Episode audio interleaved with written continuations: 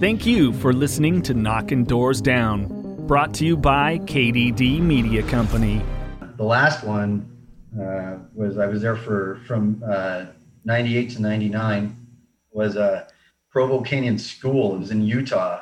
And hmm. uh, uh, I don't know if you've seen, Paris Hilton just released a documentary about it. Yeah, yeah. Uh, and uh, I was there with her. I don't know how great that documentary is. I, I watched it. I didn't, you know. I'll just say that some of the, the a lot of the stuff she said is not wrong. Mm-hmm. Uh, I took my fair share of ass whippings from the counselor, um, but that was the, that was essentially, you know, from fourteen until eighteen, I was I was locked up. I even managed to get myself a, uh, arrested for grand theft auto. Support for Knockin' Doorz Down is brought to you by Manscaped. Who's the best in men's below-the-waist grooming? Manscaped offers precision-engineered tools for your family jewels.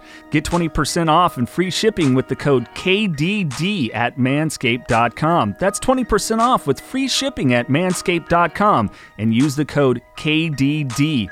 Your balls will thank you.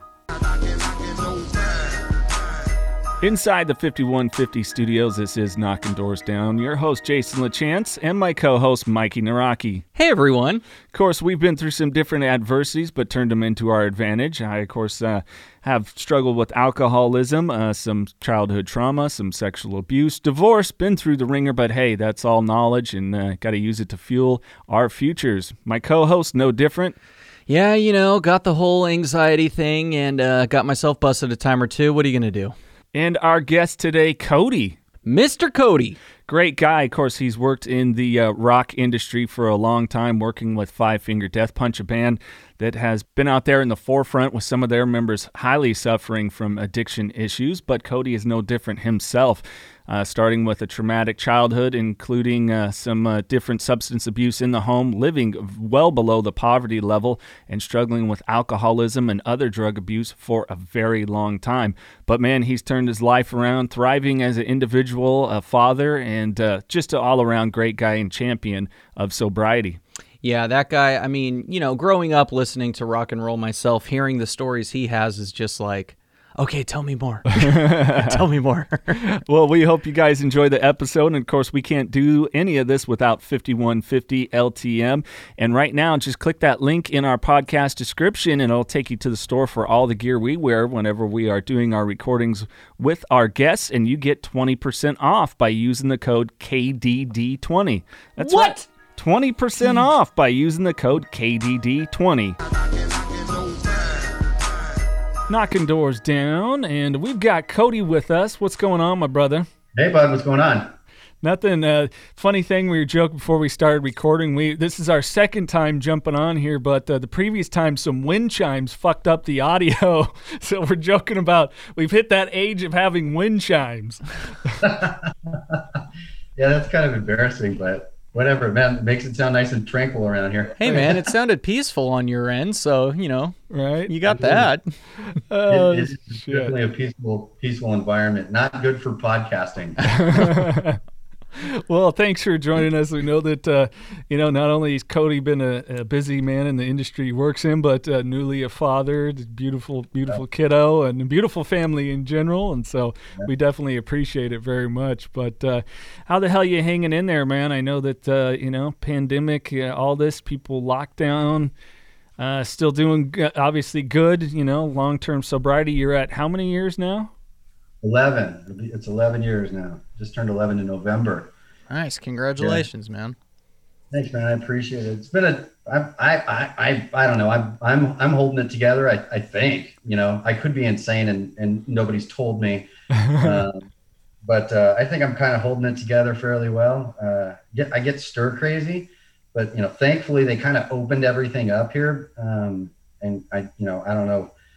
I don't know why it's, it, I guess the COVID thing hasn't really changed so much, but, uh, so I'm able to get out a little bit more, uh, go to some in-person meetings and, yeah. um, that's, that's, oh God, that's what, how nice is it to actually go be in a room with, with people that want to get well. Yeah, uh, I know. I've been uh, looking around here for which ones are opening up and There was one, uh, like a six thirty a.m. meeting. It's like, okay, I got to go from being a night owl. I need in-person meetings. I, I need it. I'm going to have to do it. I don't care if I stumble out of bed at six o'clock, throw on sweatpants, but at least I walk in and, uh, you know, get that in-person contact. Yeah, who would have thought that you get sober and still be up at six o'clock in the morning? Well, right. I thought I was going to rest better. uh, no, no, that shit hasn't changed for me at all. I'm still waiting for that, that person that's figured that thing out, you know. You're just waking oh, yeah. up hydrated and without the headache now. Right? That's the only difference. You wake up and you can, like, wake up and not drag yourself out of bed. You uh, can get up with get up normally, I guess. Or the, uh, the the the inevitable for those that uh, either A, you've you know you've done your drunken moments, or you're like Cody and I and doing the, the, the meetings and the work where you don't have to piece together the night before and the what the fuck did I do or the where am I or any of that stuff. You know how I used to do that? I just look at my phone. You ever do that where you like wake up in the morning and you're like, what was that? And you like whip open your phone and you start seeing all the people you text and you're like, oh my God, what was I doing? You know what I used to do, dude? I used to put in my notes, this is what happened that night. Like if anything stood out that I thought was crazy, I would write it in my notes before I fell asleep. So when I woke up, I'd read them and be like, oh, that wasn't that bad. I must have thought it was worse at the time or something like that. But I know exactly what you're talking about. Check your call log, see who you called, text. Uh-huh.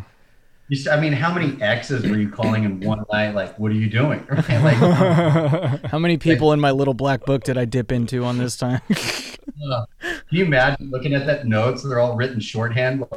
Like, Bobby, fire, gasoline. Oh, I don't even know what that means. But... Stolen car, twelve forty-two a.m. Right? Wait, what? I stole a right, car? Exactly. Right? Uh, yeah. Oh, man. That's... Yeah, don't miss that shit at all. Thank goodness. But, uh, yeah, of course, a little background on, on Cody, uh, you know, working in the uh, entertainment industry, you know, with uh, one of the essentially the biggest rock bands in the world, F- Five Finger Death Punch, kind of how you and I came about roughly to uh, to get to know each other. I mean, how are you functioning within the work world right now with all this going on? Well, you know, um, my capacity with the band has definitely changed. Um, you know, I don't, I don't, I haven't been on tour in the last, I don't know, year and a half or so, um, and mainly was it have able been able to uh, work from home, excuse me. And so when I kind of came off the road, I had had a career before going into, you know, the music industry and working for them and. Um, it's funny, people make fun of me because, uh, uh, I've never done like a band tour, right? It's always like private jets and brand new buses and five-star hotels, some kind of a bougie tour. I, I'm not going to go lay in a van with nine other dudes. And so, um, but, uh, uh, you know, I, it was a mistake. Uh, it was an accident how I got in, into that, right? It was kind of a time and, and, and place thing. And so, essentially, I was able to kind of go back into uh, a career that I had already started, uh, uh, you know, quite a, quite a while down the road, quite a while down the road, and um, that's what I've been doing. And uh, you know, by the grace of God, I've been gainfully employed this whole time, and yeah, you know, I haven't had to feel the, excuse me, the financial burdens that so many people out there are feeling right now. It's it's devastating when you see all these small businesses close, man. And, like I've, you know, I've owned businesses and, and man, you put your life and soul. I mean, you hedge your entire life on this, this one thing. And so uh, I'm, I'm blessed, man. Yeah. I'm, I'm working. When this whole thing first started, were, what did that cross your mind? Like, oh shit, my job, my, you know, financial well-being is kind of in jeopardy or maybe in jeopardy, or what was going through your mind when everything first shut down? Yeah. I mean, I think that, uh, you know, I had to furlough like thirty-five people. Mm-hmm. So I think it was always in the back of my mind, like something's going to change here or something could happen. Mm-hmm. Um, and, uh, you know, thankfully it didn't. I've, I've been in leadership roles uh, for the majority of my career uh, with large uh, areas of responsibility and uh, large teams under me. So um, they would kind of have to fold up, um, you know, a whole division, if you will, uh, in order to, you know, probably shake me up or, mm-hmm. And so I wasn't super worried, but I mean, it was definitely a present, you know, just like that kind of popcorn kernel stuck in your tooth type anxiety. Like, man, I'm just waiting for the other shoe to drop. Right. Uh, thankfully it didn't. And uh, I've been able to kind of trudge that road moving forward. So uh, yeah, yeah what a blessing. Yeah, for sure.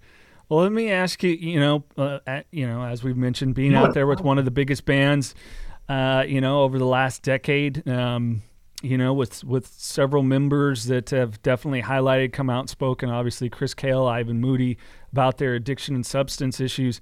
How did you, being out there on the road, not only with that band, members of it that were using substances, but just kind of in general in the rock world with, with people that were, you know, struggling with substance abuse and maintaining your sobriety? Because once you went into kind of working in that, you you were already sober, correct?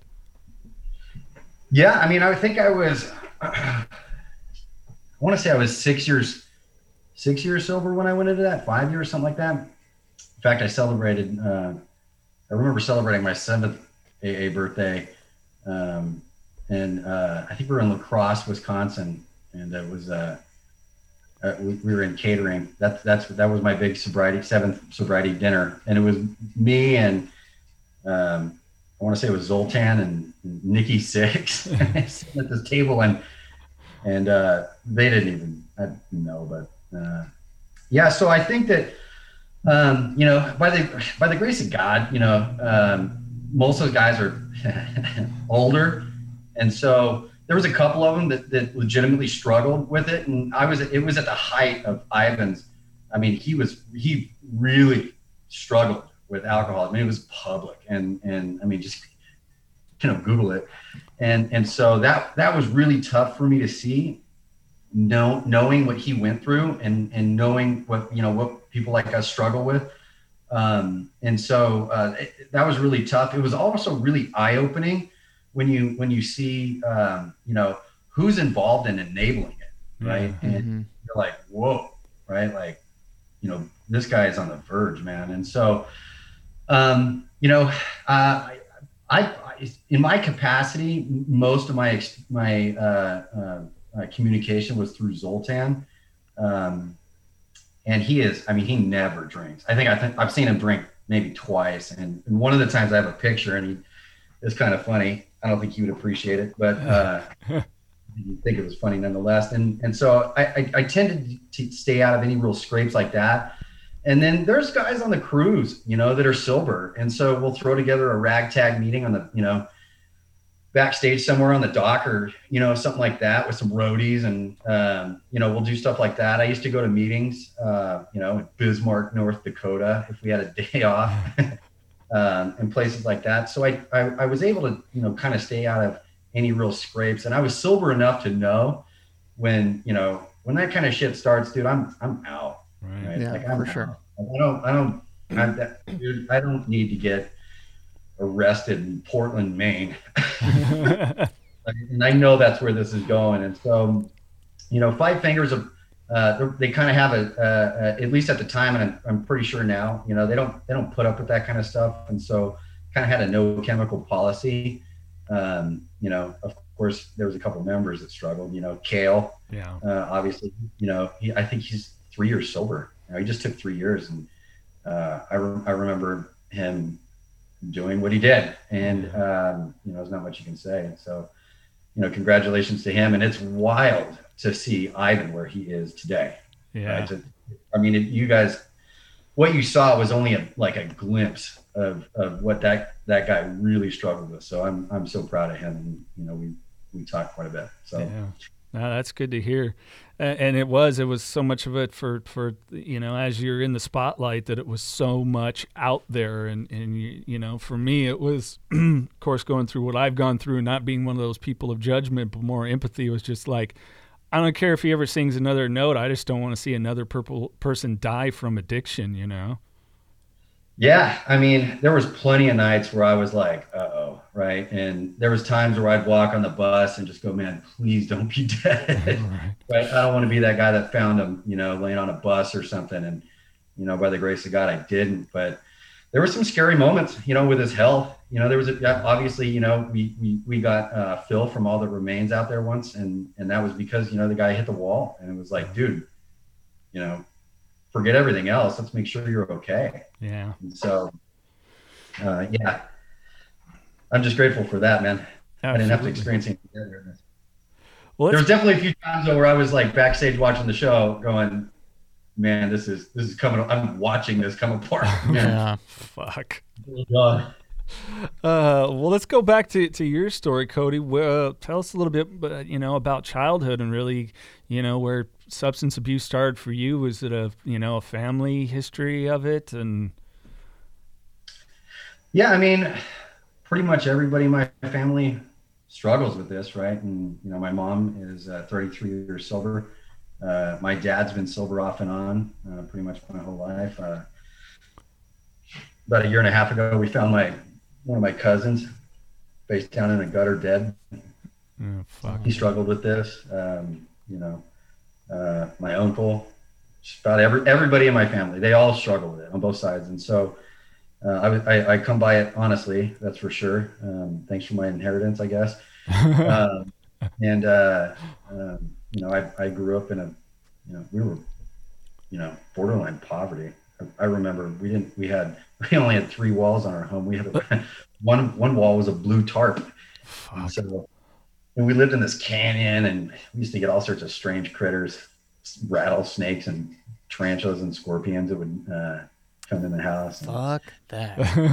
Yeah. And so, uh, um, and then, you know, I remember uh, one of my earliest memories is as a child was my mom and her boyfriend beating each other up, man. And I can, I can remember even then, you know, three or four years old thinking like, that something's wrong here, man. Mm-hmm. Like, that's not normal. And so, um, yeah, that was kind of, that was, that was my early childhood. And my mom got sober when I was five and, um, uh, kind of carted me around to A A meetings. And so I kind of had this strange upbringing, man, but here I am, right? So you've been around it and all that. Like you said, all your family um, has gone through it. Did you ever, when you were little, say, man, I'm never getting involved in this shit once you figured out what it was? Like, I'm sure at three and four, you didn't realize it was alcohol and drugs. You just thought something was wrong, but you didn't know what. But once you figured out that it was substances and substances abuse, did it ever cross your mind like, fuck it, I'm never doing that ever? No, I mean, you know... I... I, all I can remember is, you know, really the feeling of Alcoholics Anonymous, man. And, mm-hmm. and, uh, you know, the, the, and that's where I go, I go to A A and that's, you know, that's kind of where I grew up. And I remember the people that were great, man. Right. And you know, I went from having like no friends and now we had all these great people around. And, right. and so to me, it was almost more of a social thing. And I never connected that with the drinking. And so, um, you know, it was never like a, I'm never going to drink. I don't want to be like that because I didn't, when my mom got sober, sober, I didn't connect her drinking with the things that I was witness to, you know? And mm-hmm. so there's a big disconnect in there. And so right. all I know is, you know, early life was really, you know, chaos. And, and, you know, after she got sober, it was less chaos. I mean, we still had chaos because sure. you know, what do you, what do you get when you take the booze from a drunken horse thief, man? You got a sober horse thief. So she, right. right. horses every now and again. And so, you know, we had some, a little bit of chaos, but it got exponentially better. And so, no, when I started drinking, it was, it was because I wanted to be social and sure. I wanted to drink. Sure. So did you find that because of, you know, your, your social economic status and upbringing and stuff, were you kind of always an outcast as a kid then in that situation?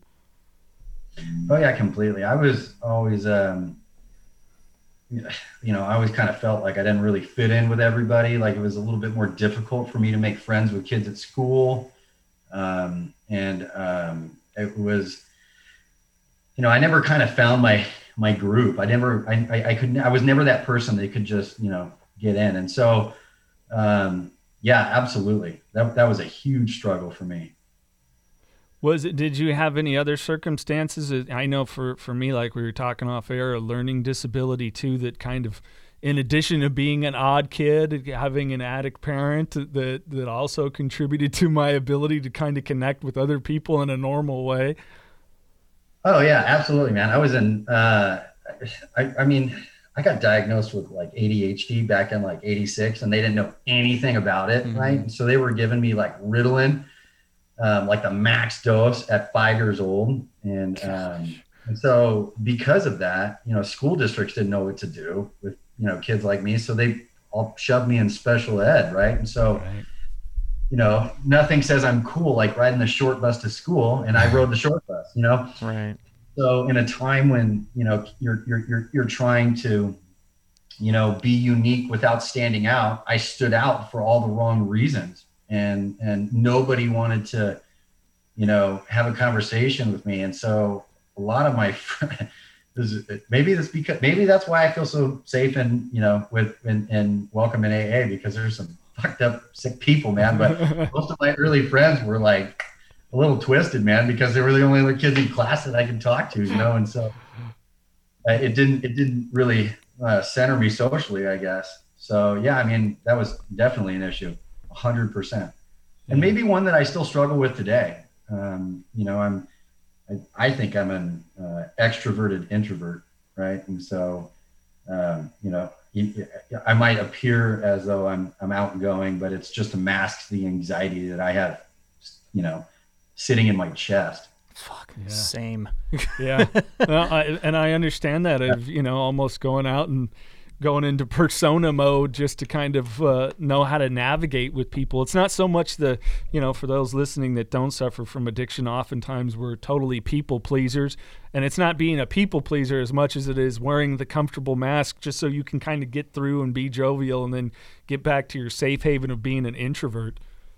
Yeah, I mean, and I think that, you know, it, it, it it's a, I, I, I can play a bunch of different roles because I got to be a chameleon with everybody, right? And yeah. so, and I, you guys probably can can do that too, right? It's a survival thing for us, right? Like I need to just like kind of disappear here and not stick out. And so if I can do that in all these different groups, you know, I can put, I can play all these different roles, and, and, and you would never know. And that's, you know, that's probably why you guys are doing what you're doing right now. That's why you're so good with connecting with people. Um, and you know, you're doing this podcast, you can connect with anybody because it's a learned behavior. You had to. Yeah. And so, you know, that, I don't know if that necessarily gets rid of, of the anxiety uh, that, that, that comes with it. I don't think that's ever going to go. When I walk into a room full of people, I still feel all alone. You know, and so, um, and it, and I, I wear it, man.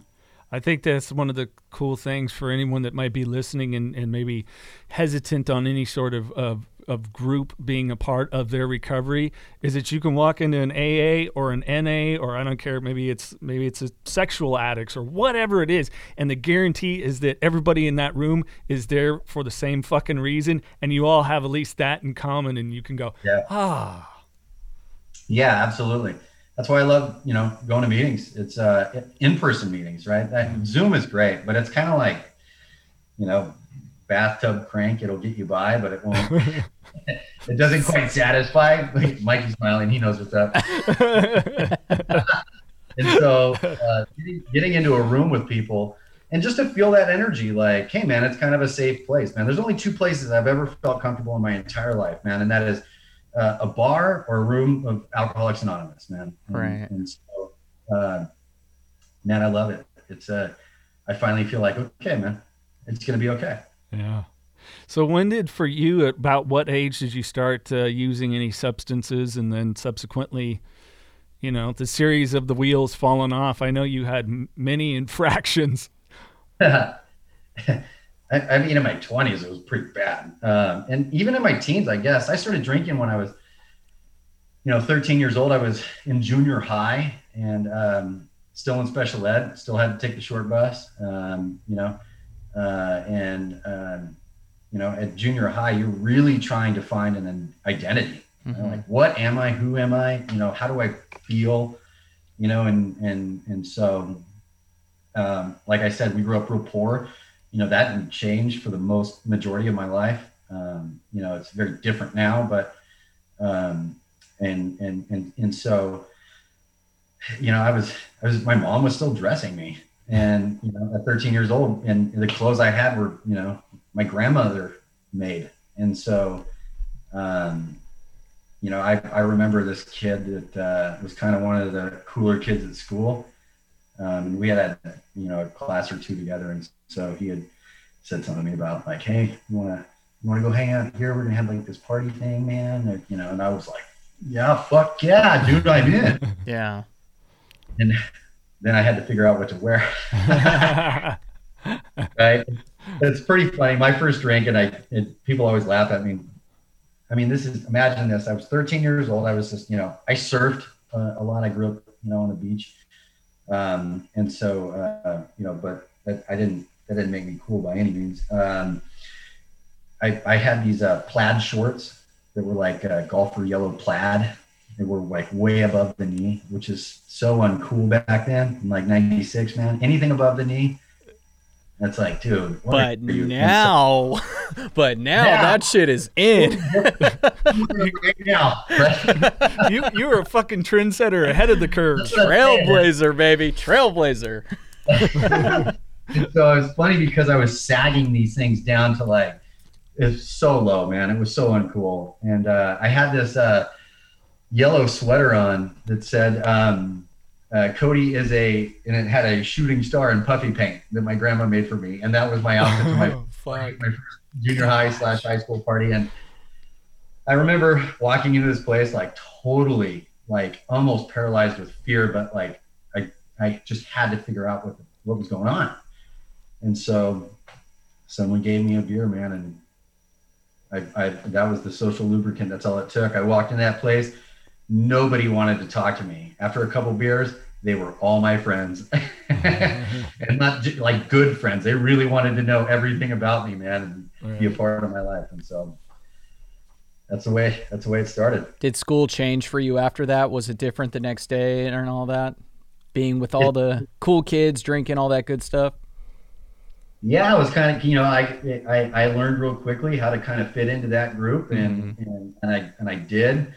Um, you know, I think about a year later, I was, uh, fourteen and excuse me in tenth grade. And, uh, uh, I got, I, I, my parents caught me drunk and, um, I was talking about my son earlier and I was struggling still emotionally mm-hmm. and, uh, with anxiety. I remember one day they, my, my dad, he, I was going to, and I've never will forget this, man. I remember when uh, Metallica released Load. Yes. I love Metallica.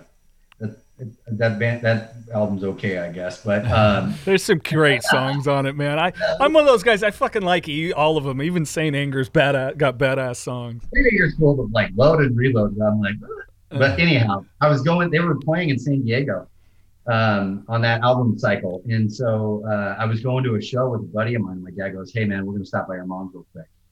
And I was like, okay. And so we stopped by and she's like, we're checking you into a rehab and you're going to be locked down for the foreseeable future. What age was that? I was fourteen. So like within a year, my drinking was already a problem. Damn. And so uh, off to rehab I went and essentially ended my, you know, my my normal high school career. Right. If you will. I spent the rest of my time in uh, rehabs and lockdowns, and yeah, I even won over. Uh, and uh, the last one uh, was I was there for from uh, ninety-eight to ninety-nine. Was a uh, Provo Canyon School. It was in Utah, and hmm. uh, uh, I don't know if you've seen Paris Hilton just released a documentary about it. Yeah, yeah. Uh, and uh, I was there with her, and uh, uh, it's a. I don't know how great that documentary is. I, I watched it. I didn't, you know, I'll just say that some of the, the a lot of the stuff she said is not wrong. Um, mm-hmm. I took my fair share of ass whippings from the counselor. Um, but that was, the, that was essentially, you know, from fourteen until eighteen, I was, I was locked up. I even managed to get myself a, uh, arrested for grand theft auto. Okay.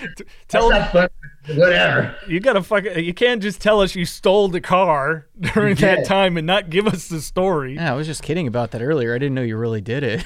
No, I, I, I legitimately stole a car. It was funny. I ran away from this. Uh, uh, uh, it was a R T C residential treatment center out in Southern California, in a place called uh, Ramona, mm. and I I'd, I'd managed to meet a girl in there and like. anybody with their rehab romances, man, we were in love, right? Mm-hmm. And, this, and, and so we ran away from that place, and I ended up stealing a car. Um, and I should have known, man, I'm not a very good criminal. I get caught quite a bit. Um, and so, uh, the cops were watching the car, man, and they got me. I wrecked it into three other parked cars, and like off to, ju- they whooped my ass, and off to juvenile hall I went. And then from there is when I ended up, that's how I ended up going to Provo Canyon School. Well, come on, man. Hitting three cars isn't exactly incognito. You know, you're not blending in. So there was, uh, no. So wait, the co- cops are watching this car. Tell me it was like a cool, like Corvette or something. Wow. Not a fucking like, uh, like, like an A M C Pacer or some piece of shit. No, man, it was a Volkswagen Jetta. It was gold.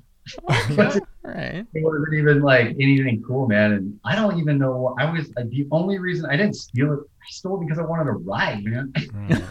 Like that tells you how fucked off my thinking was back then, but I needed a ride. So yes, hey, wouldn't have happened if we had Uber back then.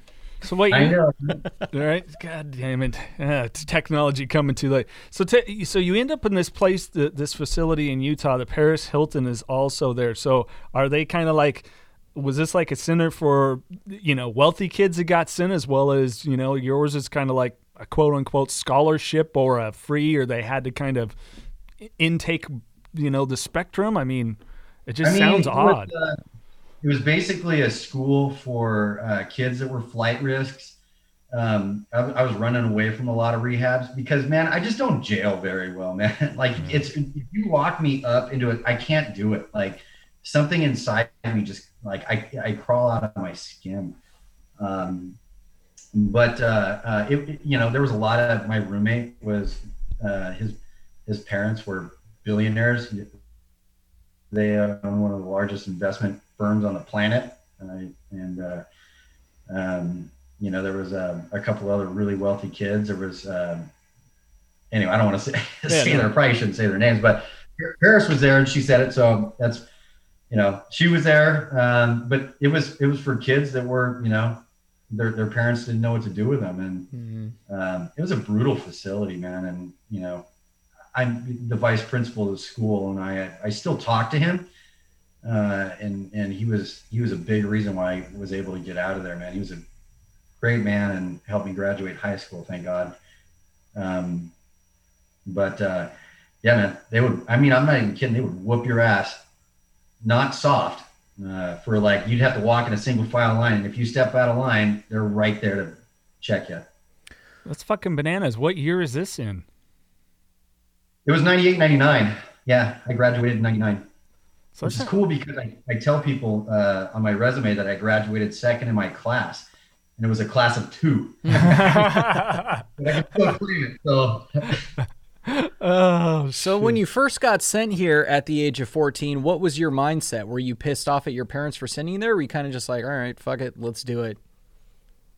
No, I mean, I was all, I think I was, I, I thought and acted alcoholically long before mm-hmm. I was actually an alcoholic. Mm-hmm. And so, um, you know, I got here, like, I don't even know what the big deal is, man. I like, I like to hang out with my friends. Like, you know, what's the problem? I just, I couldn't grasp how poorly uh, my decision-making skills were and, and uh, my behavior, right?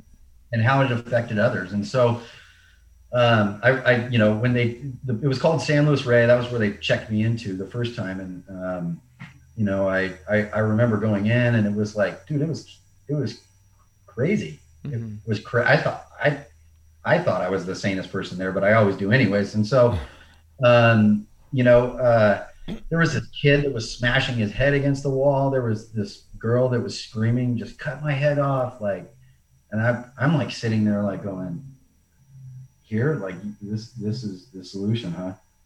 Okay. And so I, you know, I, I went and did the three weeks of that. And then I did six weeks of aftercare that was, you know, outpatient, but intensive. So I was there all day and then I'd go home at night and then, they, you know, they sent me into a back to high school. Within a few weeks, they they pull, yanked me back out and and and and put me back in. And that was a, my last experience with normal high school. Then mm-hmm. after that, it was I went on to some phase two program, and you know, from there it was residential. Yeah. Well, so, so So you've graduated high school. What does life look like then? I mean, it was, you know, we were talking about my son earlier, and I can understand the perspective of being scared, I guess. Um, you know, and I, it, it, if you look at it like, hey, I graduated high school and I got through my adolescence alive, then, you know, hey, I, you know, you know, flying colors, good job. Hmm. But what it really did for me is, like, I, I turned eighteen. I ended up graduating shortly after that. So I, I could have signed myself out, but I stayed, just, you know, might as well stay the extra few months and, and, and uh, graduate. And so, you know, when I, when I, when I came home, it was like the handcuffs were off, man. Right. And it only took me a few months to, you know, I started hanging out with, you know, those people that you, you, you don't want your, you, you don't, you shouldn't be hanging out with. I was going to those places. I wasn't drinking yet. Um, I was still kind of going to, you know, A A at the time a little bit. Um, but eventually, you know, half measures availed us nothing. And I was a half measure for sure. Um, and I drank, and um, that started the, you know, I would think I was twenty years old. I was twenty years old. And um, when I finally drank, I managed to scrape together a year somehow uh, outside, but uh, that sent me on the ride, man. Mm-hmm. And boy, boy, was a ride. Well, how long did the ride continue until you got sobriety, and what were some of the subsequent, uh, you know, negative pinpoints throughout that ride until sobriety finally, you know, took hold, where it was like, fuck it, I gotta, I gotta, you know, or I'm gonna be dead? So it was, it was never like a, like a, to me, it wasn't a life or death thing. Now, now I realize, you know, what it is that I was, you know, playing with, right? Like a kid that found his dad. At the gun, just, you know, waving it around, um, you know, what, what could have happened. And, um, so I, you know, I drank in my twenties, I got sober at twenty-eight. Uh, and, uh, you know, in that time it was, you know, pretty quickly, uh, uh, I, you know, I was struggling keeping a job, right. Making any real money. Uh, I was struggling, you know, taking care of myself. And so I had to learn how to kind of hustle my way through life, which, you know, I think, you know, both of you can relate to that. Um, and it's just, you know, it's survival, right? I'm hustling my way into that room. With, at my, that my, I know my buddy's got a spare room. Let me, let me rent that thing for as long as he'll put up with my shit. Yep. Um, you know, and, and you're just kind of hopscotching jobs and hopscotching friends and couches. And, um, you know, you almost always have a different car and a different phone number. And so, I mean, it was stuff like that. And then, you know, I started getting arrested a whole lot. Um, I think I was arrested over eighty times. Holy shit. Um, well, for what, like fighting, stuff like that, or drunk in publics, or a lot of fighting, but yeah, it's funny. I, you know, uh, it was all drunk in public and D U I. So I got, mm-hmm. when, I, when I, on my, at the height of it, I had had seven D U Is. Um, and it was a lot of fighting and just being in dumb areas that I shouldn't be. And, you know, by the grace of God, I was never charged with assault or anything strange like that. And, mm-hmm. Um, you know, they always just, you know, break it up and take us to, you know, spin dry us for the night and send us out. And so, right. um, you know, I, it was, it was just a lot of shit like that, man. It was just constant. And so, uh, I was constantly getting D U Is.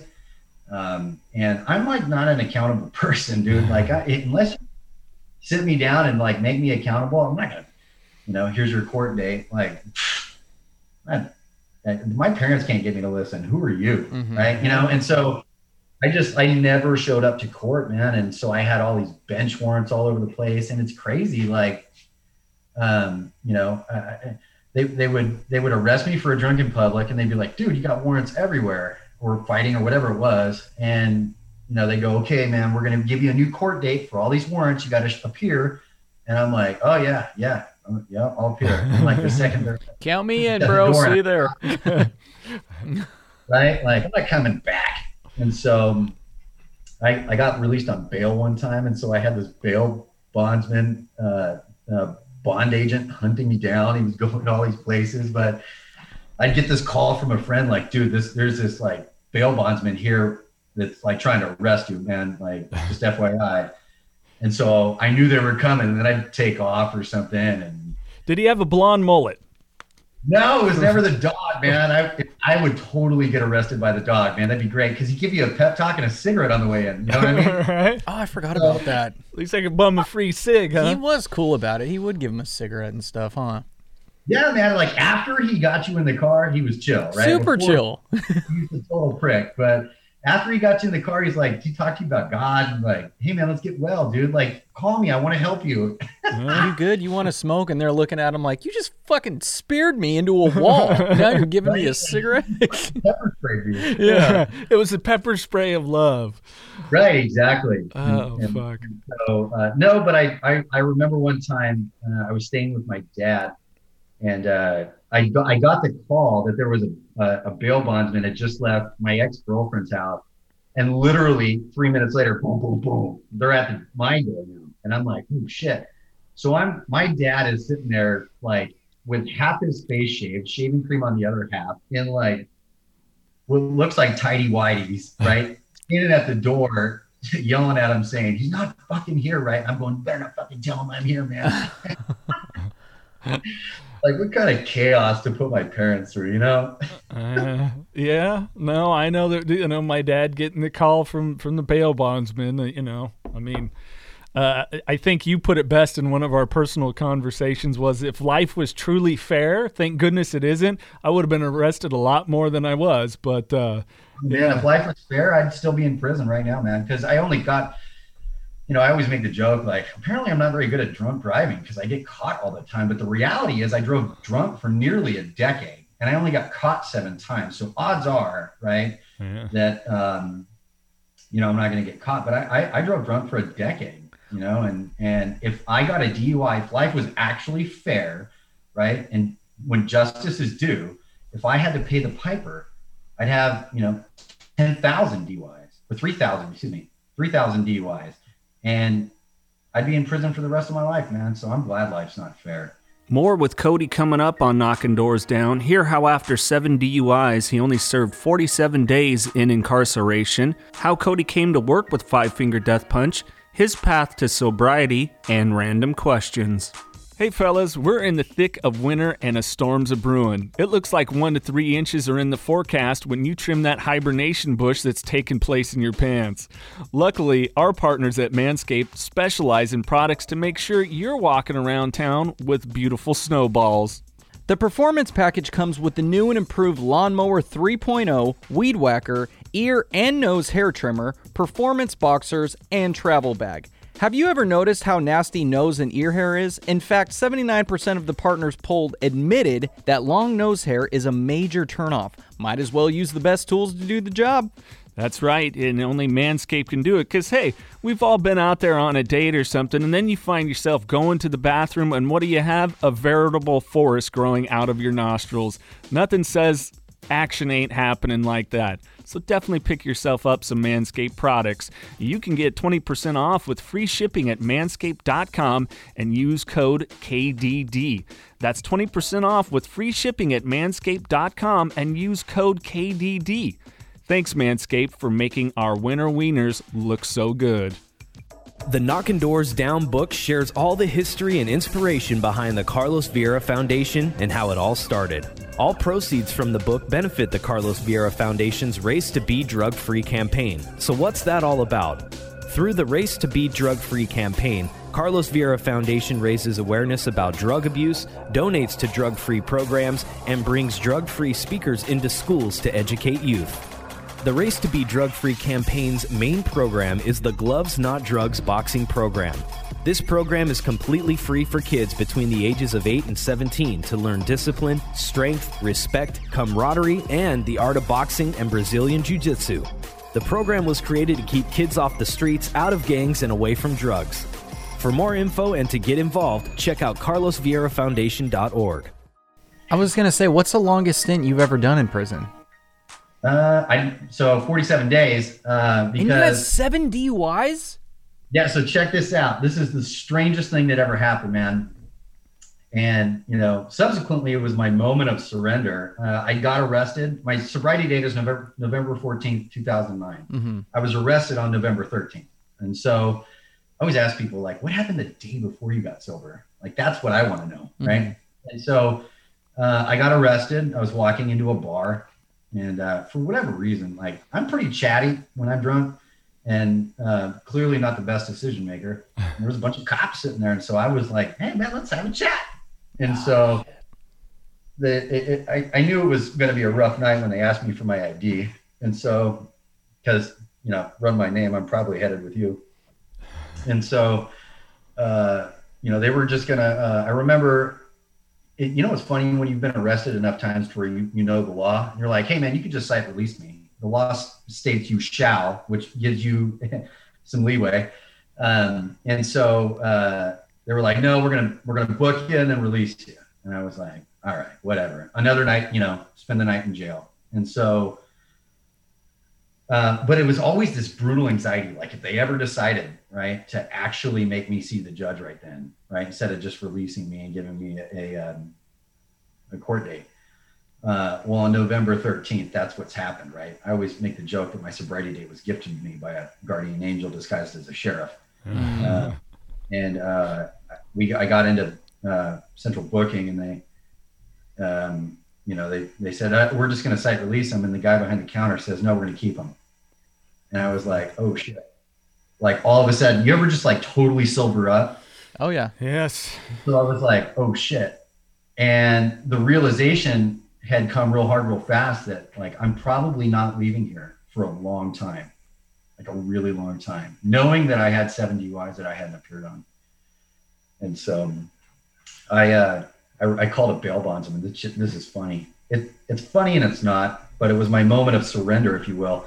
I called this bail bondsman, and my dad had inherited this airplane from my grandfather, and, uh, um, you know, uh, they're all pilots. And, Um, I convinced the bail bondsman uh, to uh, take my dad's plane as collateral, oh, shit. knowing that I was not going to court, right? Like I'm not going to court because I know what's going to happen to me.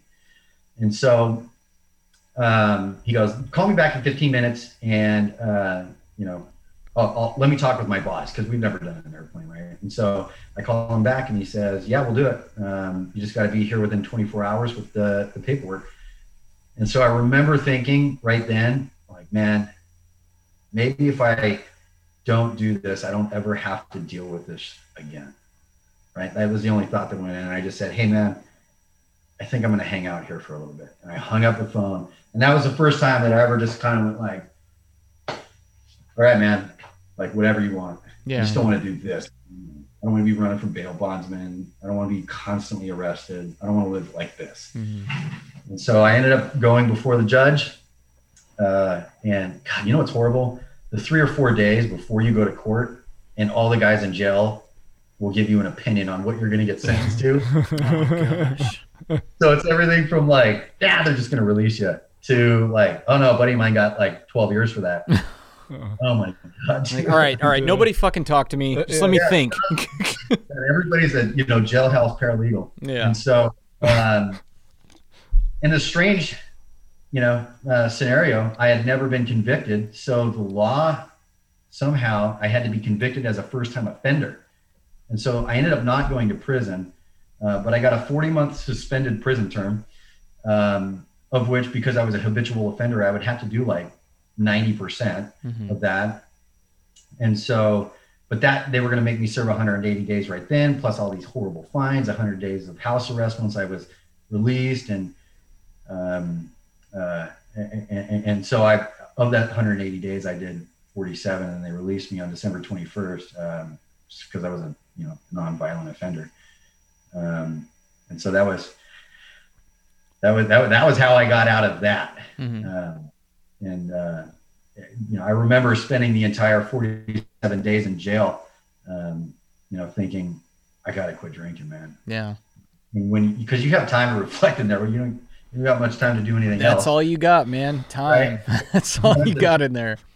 You, you think, you eat, you play chess, and that, that's, and that's it. That's, mm-hmm. that's your life, man. And so I don't, like I said, I don't jail well, man. It was a, it was a scary experience knowing that if I screw this up, I gotta, I gotta sit here. I, I don't think I would survive that. And, you know, maybe I would maybe physically survive, but I would not be the same person leaving prison that right. I was going in. And so um, I remember sitting there thinking, like, look, reflecting on my life, like, dude, everything that I've ever been in trouble for was alcohol related. Like, alcohol was involved. And mm-hmm. so, um, you know, hey, I'm going to, I'm going to quit drinking. And so I, the moment they released me, um, uh, the door shut behind me. I had twelve dollars in my pocket. My first thought was, there's a U S A gas station right here, man. I, I bet you I can get a couple tall boys, and, you know, I just need to get well mm-hmm. from that. I just need it to, I just need some of this to blow over. Right. And so that terrified me. The second that thought hit my mind, I knew I have, I'm going to go serve that prison sentence. Right. There's, it, it is inevitable. I am going to serve that prison sentence. I'm, my life is forever going to be different, and I, I will not have the life that I want to have. And so uh, I called my dad at the time. He was sober uh, at that time. Thank God. Uh, and I said, man, I'm, I'm, I'm scared. I don't know what to do. And he's, he goes, I'll take you to a meeting. And I was like, fucking A A, it's not that bad. Yeah. Oh, those stories we tell ourselves, right? It's so funny, man. Like, if you're like, oh my God, I'm going to go to prison, I just need help. And it's like, wait, let's go to A A. And it's like, whoa, not that bad, dude. Simmer down. Yeah, because uh, yeah, that subsequent possibility of those that longevity of being in uh, confined to a space as opposed to an, a one-hour meeting or something. Oh yeah, though, no way, I'm not no, going to do that. No. Absolutely not. And so I, I I went I went to that meeting, and uh, you know uh, that was uh, December, I think, twenty-second. I I remember hearing uh, my first kind of round of sobri- sobriety when I was a kid. Uh, this guy said, if you're not into if you're not into a meeting within twenty-four hours of getting getting released from rehab or jail, then you're fucked. And and I was I I didn't want to be fucked, so uh, I went to a meeting, and you know, eleven years later, here I am. Yeah. So let me ask you this: during the whole time of all the alcohol use, did you? I'm sure drugs came into play every now and again, but did, it was obviously it mainly. I'm sorry. It wasn't every now and again. It was a It, that was a constant, man. I, I love cocaine. Okay, I was like gonna cocaine. say. So what? There had to have been more than just alcohol. Was there anything? So cocaine is what it was then. No, I mean, it was pretty much. Uh, you know, uh, I was. I, I I don't get into that my drunk log of of of that so much, right? But uh-huh. uh, you know, I've done enough cocaine to sink a ship probably twice. Um, Air five me, buddy. That's right, I, I hear you. I hear you. But we're past it now. Right? Yeah. God, cocaine is amazing. Um, but um, uh, I've done enough of that stuff. Uh, there was a, about a year and a half in there where I was smoking a, an absolute ton of meth. Yeah. Um, and I'd gotten this job with uh, uh, this absolute lunatic. Um, in fact, we used to like beat each other up. He was my boss. We'd like beat each other up anytime. We, it's strange, but it was in an office building, and he had this office. He had the whole downstairs rented and half of the top stairs of this um, kind of uh, uh, office complex. And I built a, like an apartment out of cubicle squares in the uh, uh, second, the, the unoccupied section of the second floor. And I was living in it. Oh, right. And like, and I was as happy as can be. I was happy. I used to bring girls back there, man. Fuck. Like fucking like, this is the crazy, crazy shit we get into, man. And, And I was hanging out with those people, like smoking meth, and uh, I never, I, I never smoked crack, but you know, I learned how to freebase cocaine. So is that kind of the same thing? It's pretty much the same thing. I smoked yeah. crack once, liked it, so I never did it again because I was like, I'm not gonna get into that. A way I would talk it about cocaine is it's the champagne of drugs, dude. Celebrities do yeah, this. Absolutely. Rock stars yeah. do this. It's it's okay. It's classy. Coke is fine, but meth. I did that probably a handful of times, and I just felt dirty. No judgment on anyone who oh, does yeah. it. I've done it too. You know what I mean? But it was just oh, like, yeah. this shit is, I, I like it. I got to stop because I like it. So luckily I was able to pull myself out, as were you. So we yeah, can talk about it now. Was, uh, I was, I, I did, this is gross.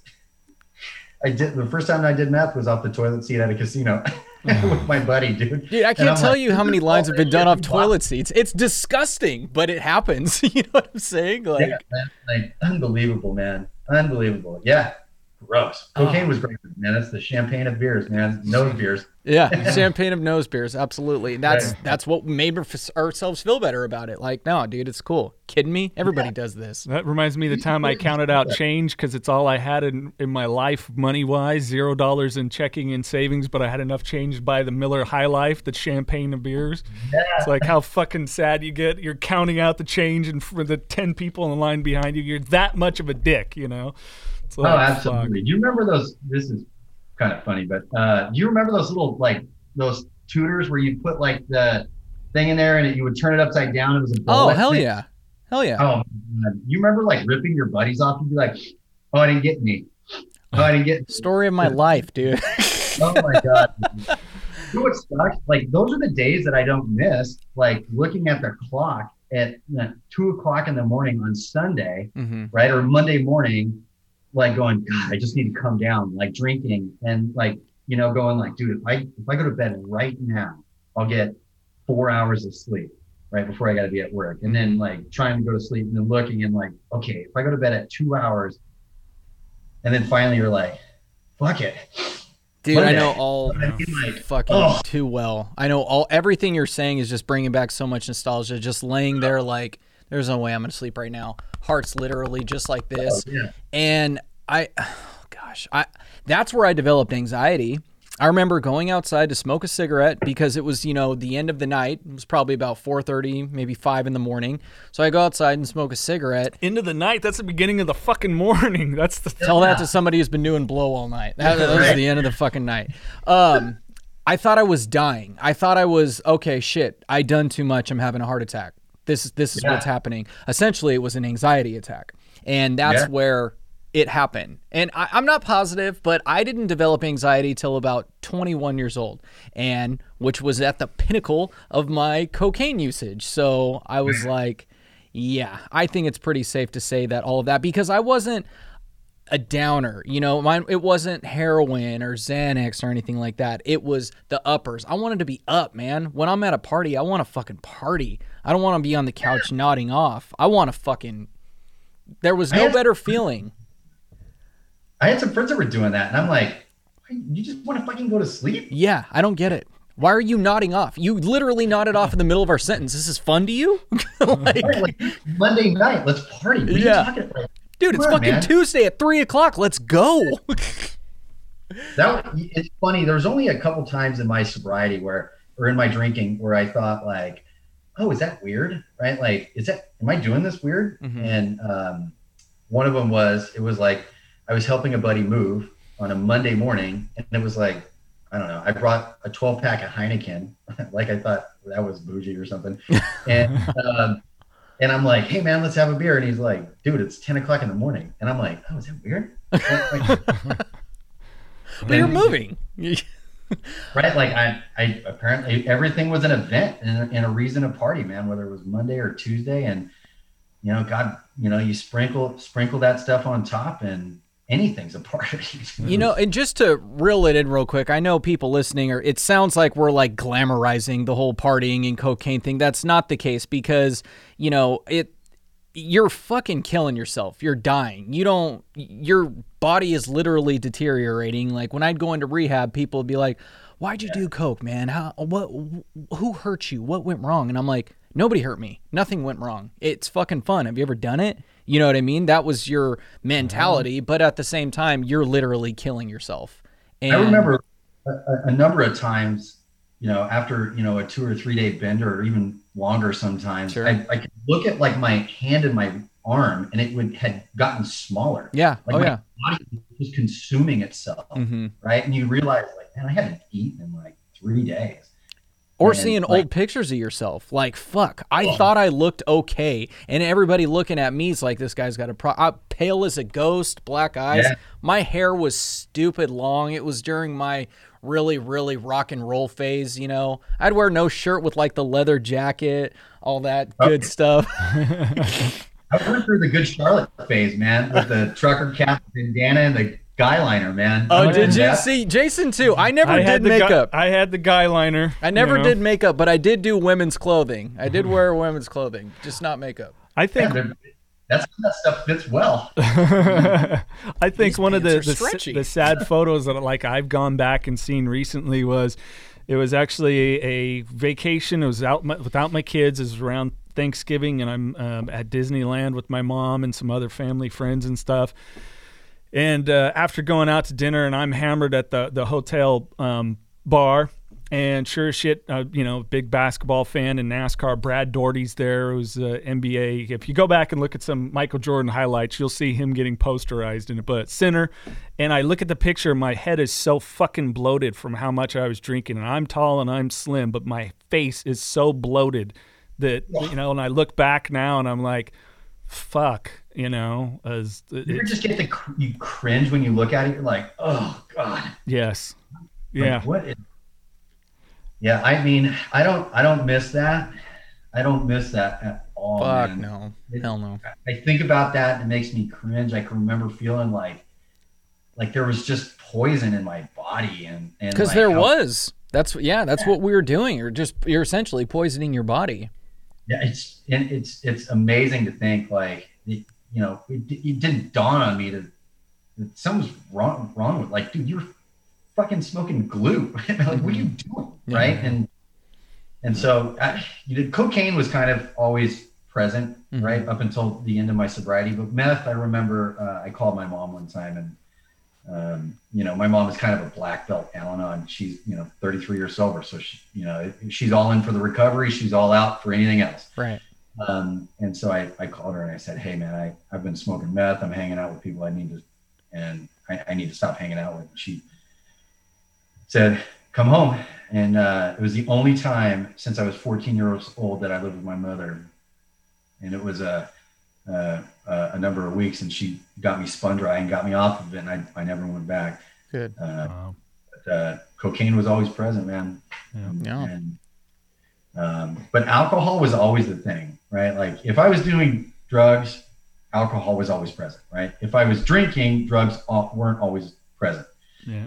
Right. And so, uh, yeah, so, I don't miss that, man. Go and think now, now my head is spinning, remembering that mm-hmm. life. Yeah. Well, let's talk about the good stuff though, Cody, man, uh, you know, sober, how did, how did kind of like career areas take off for you? Of course, we've spoke a little bit about you working with Five Finger Death Punch. Uh, you know, how'd you get into that? Subsequently, you, you know, you're, you're working in another area now in your life, you know, having success. How did you kind of come about these things come into fruition? I mean, was, you know, music an influence in your life, or, you know, electronics, entertainment? What was, what was it that really got you kind of headed off to building a life, you know? Because people, hey, guess what? If you're getting sober now, you can build a life. If you take all those resources you put into getting drunk, high, or whatever, trust me, you can achieve a lot of shit. And Cody, you're an example of that. Yeah. So I think that, you know, music's always been a thing for me, man. I love music. Um, Uh, I, I, I always, uh, you know, play guitar, um, you know, and, and I've always been more attracted to, um, like rock and metal, like, like that kind of a scene. Right. And, and that being said, I'm pretty eclectic, man. I was listening to Enya the other day and it was amazing. uh, uh, you know, it was definitely an influence. I, I, I never considered going into a career in music. Um, And, uh, you know, I, I don't really have a career in music, so to speak. I think my career is in, you know, I've, I've, uh, in, in a different industry, and, sure. uh, you know, music kind of, uh, came into it, uh, accidentally. Um, uh, but I remember when I got sober, uh, I got the honest perspective, and that, you know, we're all entitled to the on, honest perspective of, of, of who and what we are when we get sober. It's coming, whether you want it to or not. And then one day it hits you. And I realized that I was an uneducated, out of work electrician. I didn't have a driver's license, clearly, because I had a problem enjoying that privilege. Mm-hmm. Um, and, um, you know, I, I owed more money than, you know, I, at, at the, when I got sober, I was like, I can't, I can't pay that off by the end of my lifetime. Right. Like I'm not going to, I can't pay that off. Mm-hmm. And so, um, you know, I went to school, uh, to be a drug and alcohol counselor. Because every idiot for six months wants to do that, right? Um, and so uh, I went and did that for a number of years for a fantastic uh, uh, place, and you know they gave me an opportunity, and uh, you know I I was making like twelve or thirteen bucks an hour, and barely supporting myself. Uh, I had a, uh, uh, I was newly married at the time, and we had just had a baby. Um, and, and, and so I, you know, when, when my daughter was born, I, uh, I, I figured I, I, I need to grow financially. And so I was offered an opportunity in another industry, and um, from a friend, uh, actually within the program. Um, and, you know, I, I had, I had earned his trust enough to be a reliable person, right? And we were talking about earlier about, you know, the pandemic, was I ever worried? I was always the guy before I, before now, where like, if it's, if you got to furlough some people, that guy's number one, go get him, right? right. He is useless. And so uh, I've earned uh, a good reputation as being somebody dependable, um, and uh, uh, someone you can uh, uh, rely on, and, and, you know, they will create solution. And, and, uh, and so I was offered an opportunity, and I took it, and that's, you know, that's where my career is now. And um, I, I did that for, you know, you know, number of years. And then on, you know, they, the company sold to another company, and I, I didn't want to go with that culture. Mm-hmm.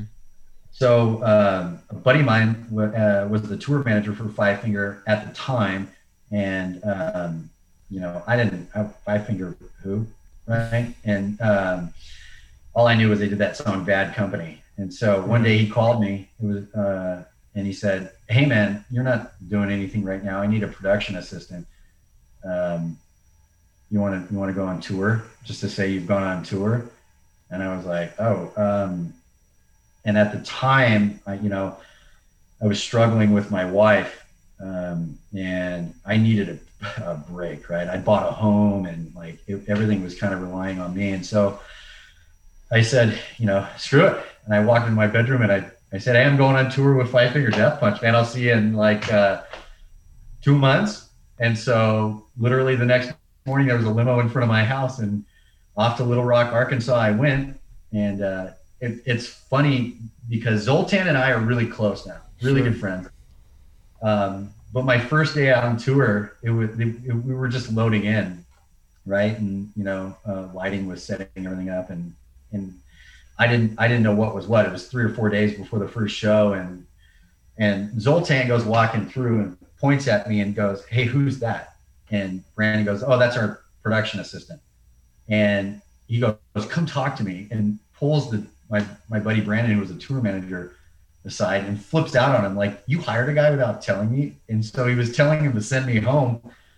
And so I was like, oh man, boy, this was short, short-lived, huh? And so uh, I guess Brandon ended up talking him, talking him into keeping me. And it, it's funny, I remind him of that, you know, because we are close. We still talk every day. I still, you know, work for him, and Uh, I lived with him for quite a while, and and so um, uh, it, it it's funny. I'm like, man, if you would have had your way, man, we wouldn't even be friends right now. Dick. Wait, so okay, wait. So you said you needed a break from your wife, and uh, did, did she just feel the same way? Because when you said, "Honey, I'm going on tour with Five Finger, see ya," what what was her reaction?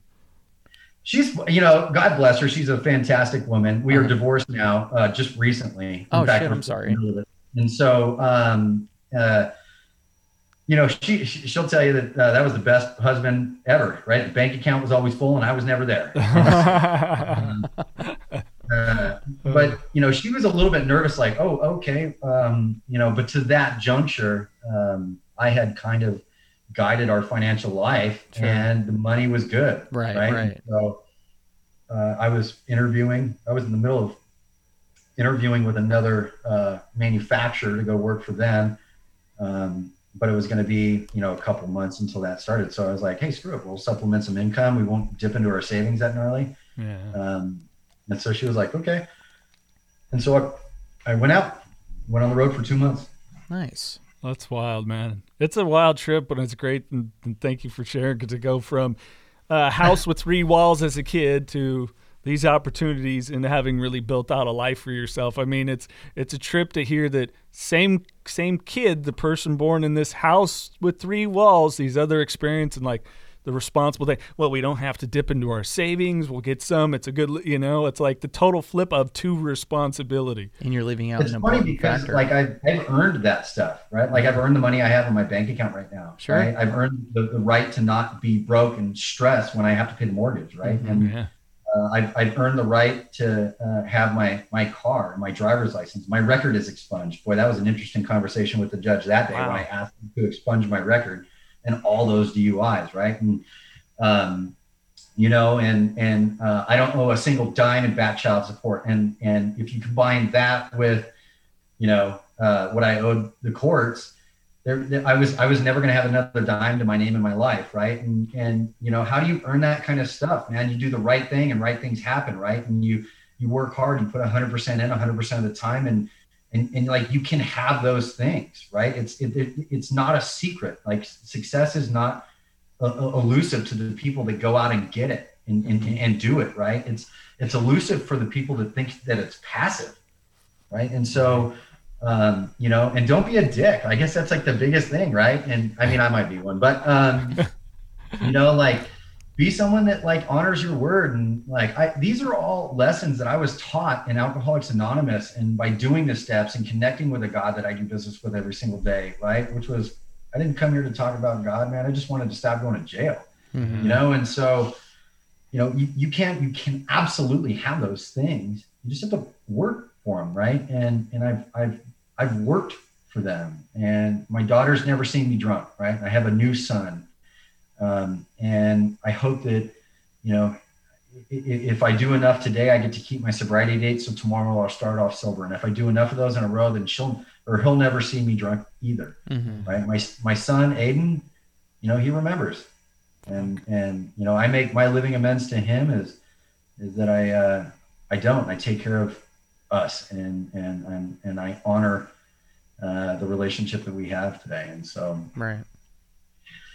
Yeah, that was, that was a that was a rant. I like that. That rant. was good. That was though. a good fucking yeah, rant. It was a good rant. If we if we if we had an awards at the end of the year, that gets into the top rants, which is there you go, man. Fucking perfect. Definitely a nominee, that's for sure. All right, uh, some uh, some quick questions, rapid fire questions. You ready, Cody? Yeah, I I answers might be the same, or might not be. All right, Cody, I'll start it. Cody. If they were to make a movie about you, who would you want? Who would you cast as the actor to play you? Oh, oh God, that's a tough one, man. Um, I don't know, man. I like, I like, you know, like Johnny Depp, man. He's a badass, right? Love, yeah. love he's Johnny in Hollywood Depp. Vampires, right? And so, yep. uh, uh, Johnny Depp or like James McAvoy, I really like oh, yeah. him. Um, probably Johnny Knoxville though, man. oh yeah, you know what? I could see that actually, Knoxville. Uh, That's badass. Nice. It, it probably show me, show people what my life was like. So, it's funny when you were saying ta- he had that life. When you were talking about the boss that you had that like you guys would use together and like like just beat each other up, I was like, yeah, but if it was filmed by M T V, it would have been a fucking success, you know. So that's funny you mentioned yeah. Johnny Knoxville. yeah, uh, oh yeah. Uh, any pet peeves? Shit that annoys you? Man, you know, it, I guess that changes. Um, people probably are a pet peeve. Um, feel it. I feel everywhere it. Now, so I guess I got to get used to them. Um, I don't know, man. I just, I don't like people that don't do what they say they're going to do, man. Sure. Right? Like if you're not, just at least, you know, tell me now. Be real about it. Accountability. Exactly. That that that's really been one that, like, I don't have compassion or empathy for people. Like the second or third time that you do that to me, like, I'm out, man. I just don't have time for you, and I don't have that thing where I can forgive you and we can readdress our relationship. Mm-hmm. Do that, I just I'm moving on, man. I, I don't I, I don't carry dead weight anymore. Yeah. Yeah. If you could travel anywhere in time, but you had to stay there, where would you go? Like you can go in the past, twenty years, forty years, one hundred years, or in the future. What would you choose? Oh, God. I don't know, man. Uh, I, I really like a lot of eighties metal, man. yeah. And we, I mean, the way twenty twenty went, the way twenty twenty is going with the anal swabs, man, I think you yeah. might be better going in the past. where do I sign up for that? I don't know. Like, I would say the eighties, but um, you know, uh, some of the most enjoyable years of my life were on tour. Uh, I think that I like the era of uh, like the forties, the thirties and forties. Mm-hmm. I really think that that's cool. Like what was going on during that time, America was becoming America, right? The fifties and sixties, we really got to see um, like a lot of dif- different like civil reforms and stuff like that. Like to, to be a part of stuff like that, big movements like that. I think that that kind of stuff is cool. I'm really attracted to American history. So there's definitely some time frames where I'm like, you know, that was cool to see, um, you know, what we did uh, there, right? Sure. And, and, and that big industrial revolution. And then to see what was going on in the, you know, the sixties and and and, and that kind of stuff. And um, so those are the things that I, I, I enjoy. If I had to go back and pick one, I don't know, man. Right now is uh, I am really grateful for my life. So I probably would stay exactly where I'm at because uh, I, I love my kids and I couldn't, I guess if, if I could take them with me, then yeah, I mean, I'd force them to go back in the fifties. They had some great fifties, sixties, great cars. Yeah. Hell yeah. Damn, you're definitely in a couple nominees for best answers. I wouldn't go anywhere. I'd stay right here, man. I'm just like, all right, well, fuck, I'd take back my answer then. See you in the eighties, Mikey. Yeah. Um, if you could have one superpower, what would it be? Oh God, man. X-ray vision. So like, never mind. Uh, uh, oh shit. You know what? I, I wish that I could connect with people, um, like genuinely, I think, um, you know, instead of uh, the way that I sometimes connect with people is it's like we were talking about earlier, like playing a role, right? Mm-hmm. And then if I could connect with them and then be of service to them, right? And you got to give it away to keep it um, with X-ray vision. With X-ray vision. So, oh, Missus Johnson needs help yeah. again today. Uh, shit. Yeah, she does. Yeah, she does. Miss Johnson, kid's spiritual lady. Cody, uh, what's shit. your favorite curse word? Oh fuck! Yeah, yeah, for Same. sure. Same. Fuck. It seems that to... was one of the questions. Like, by like, the way, there's so many. yeah. No, that it has to be. Um, I mean, I like some of the. You know, I say dumb shit, like. You know, just to throw people off, like balderdash and dumb shit like that. I'm like, what? And, and you know, well, that's ballyhoo. Like I say that to my kids, like you're. What's that? That's ballyhoo. Yeah, like, uh, but fuck is great, man. That's a that's a great thing. And if you use it right, even in a business setting, it works. Mm-hmm. Right? People are like, oh yeah, oh yeah, this is true. Um. Who would you say has been your biggest inspiration or mentor in life?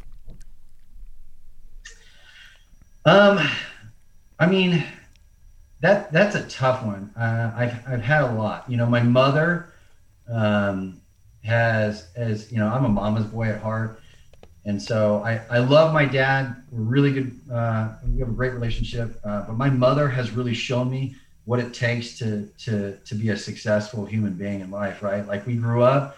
Um, I mean, in the ghetto, right? Like it was bad.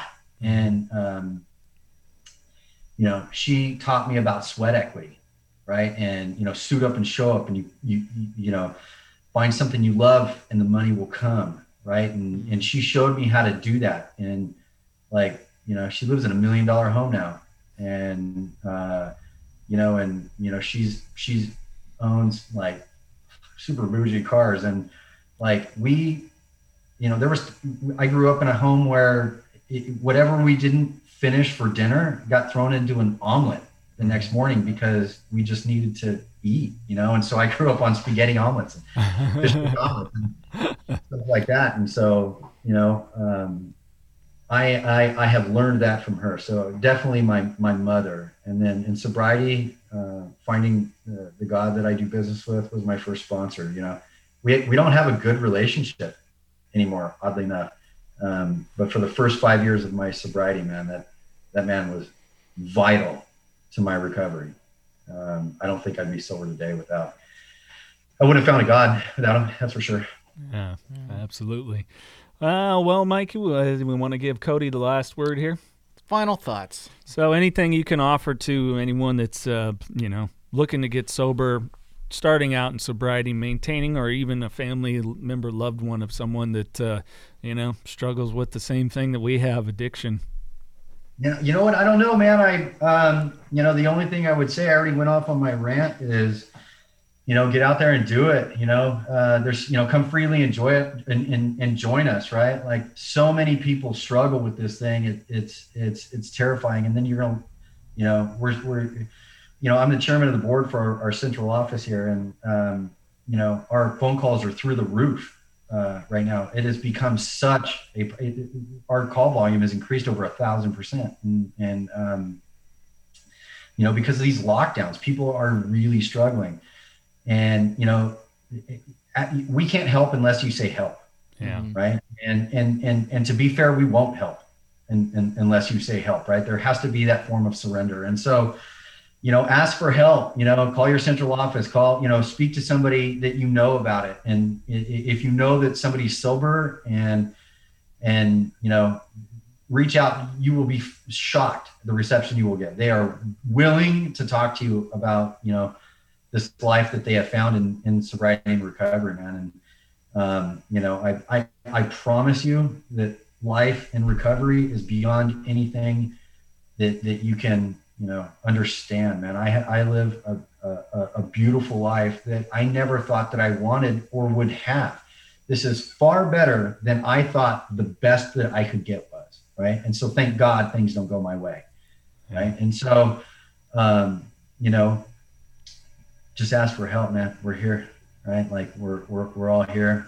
We're not going anywhere, and we will cheerfully reach our hand out. Thank you again to Cody, awesome guy.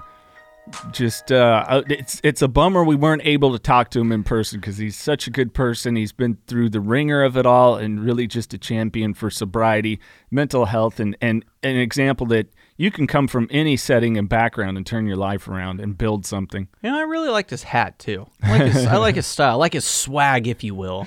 And and to see the hat, you either have to be following us on social media. That's Knockin' Doorz Down on Facebook and Instagram, or at K D D Media Company on Twitter, and uh, you can see that. Or subscribe to the YouTube channel for the full video interview. It's my personal favorite. I got to see things on YouTube. I love audio, but it's even better when you get to look. You get to see their facial expressions. You get to see the mannerisms, all that good stuff. You just get the the whole package there. Yes, absolutely.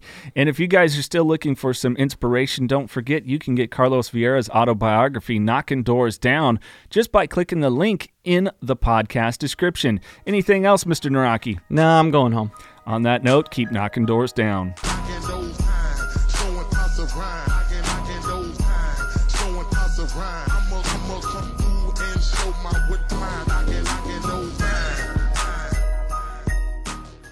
fifty-one fifty is a lifestyle. We believe in pushing yourself, finding your passion, knowing your dreams, and working hard, always striving to make those dreams a reality. We believe life's too short to sit back and say, what if? Go after it, grab it, and make it happen. Being fifty-one fifty is committing to that long, hard road ahead that you know is going to be tough, but the most rewarding. That's living the madness. That's fifty-one fifty. If you're living the fifty-one fifty lifestyle, then celebrate by rocking the goods. Listeners of Knockin' Doorz Down, head over to five one fifty L T M dot com.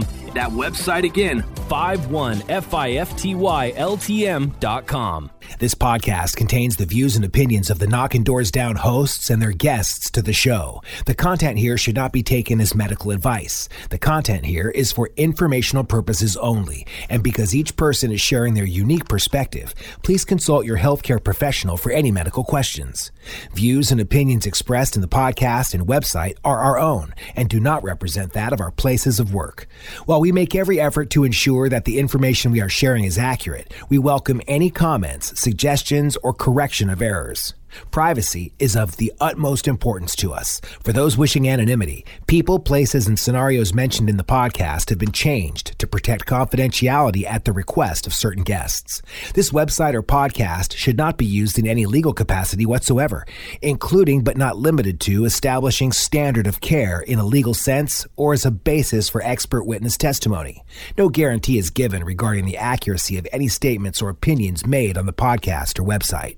In no way does listening, reading, emailing, or interacting on social media with their content, establish a doctor-patient relationship. If you find any errors in any of the content of this podcast or blogs, please send a message through the contact page. This podcast is owned by K D D Media Company.